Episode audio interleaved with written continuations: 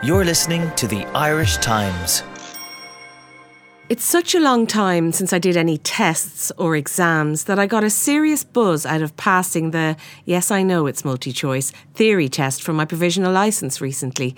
The fact that I got the maximum amount of questions wrong, four, didn't do anything to dampen my delight. Like most people, I much prefer winning. Anything at all, tiddlywinks, say, or the battle to join the fastest moving queue in the supermarket. It's a weakness of my personality that I only generally go in for things if I know I have a decent chance of success. I mean, why else would you bother? On sports days, I tell my children that it's about taking part, my fingers feverishly crossed behind my back.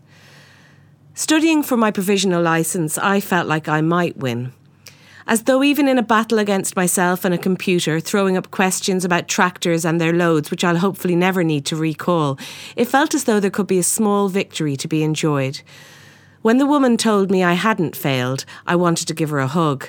They are all exceptionally kind and professional in the provisional place, so if you are thinking of taking the plunge, even at 40 something, be not afraid. Although everyone else who was doing the test looked to be around 12, which was a shock. Don't say I didn't warn you. I put the certificate on the mantelpiece when I got home. People who saw it there laughed. Driving is not a big deal to most people, but it is to me.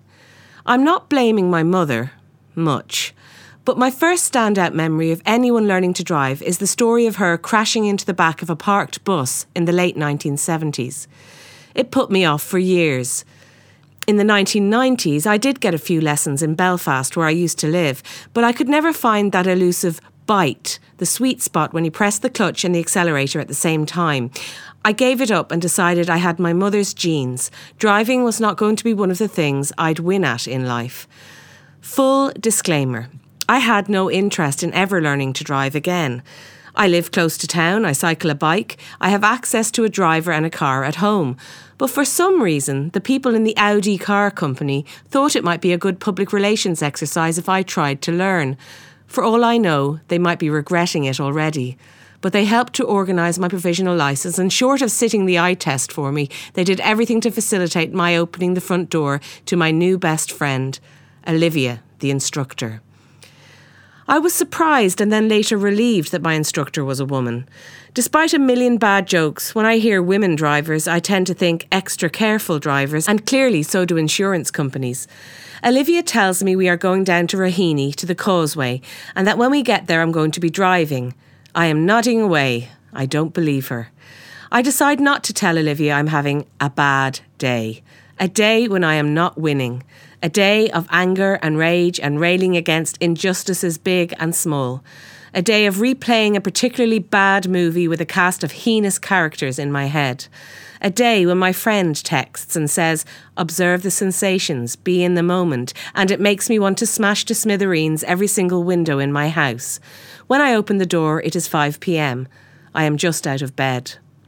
A few minutes later, I am on the causeway driving, and the sweet spot is not elusive, and I am going around a roundabout. I go into first and second and third and fourth, and go for it, says Olivia. Fifth, fifth, I'm driving. Driving in a car. And Olivia says, Do you want to drive to Howth? And I say, On the road. I'm scared out of my mind, but I say, OK.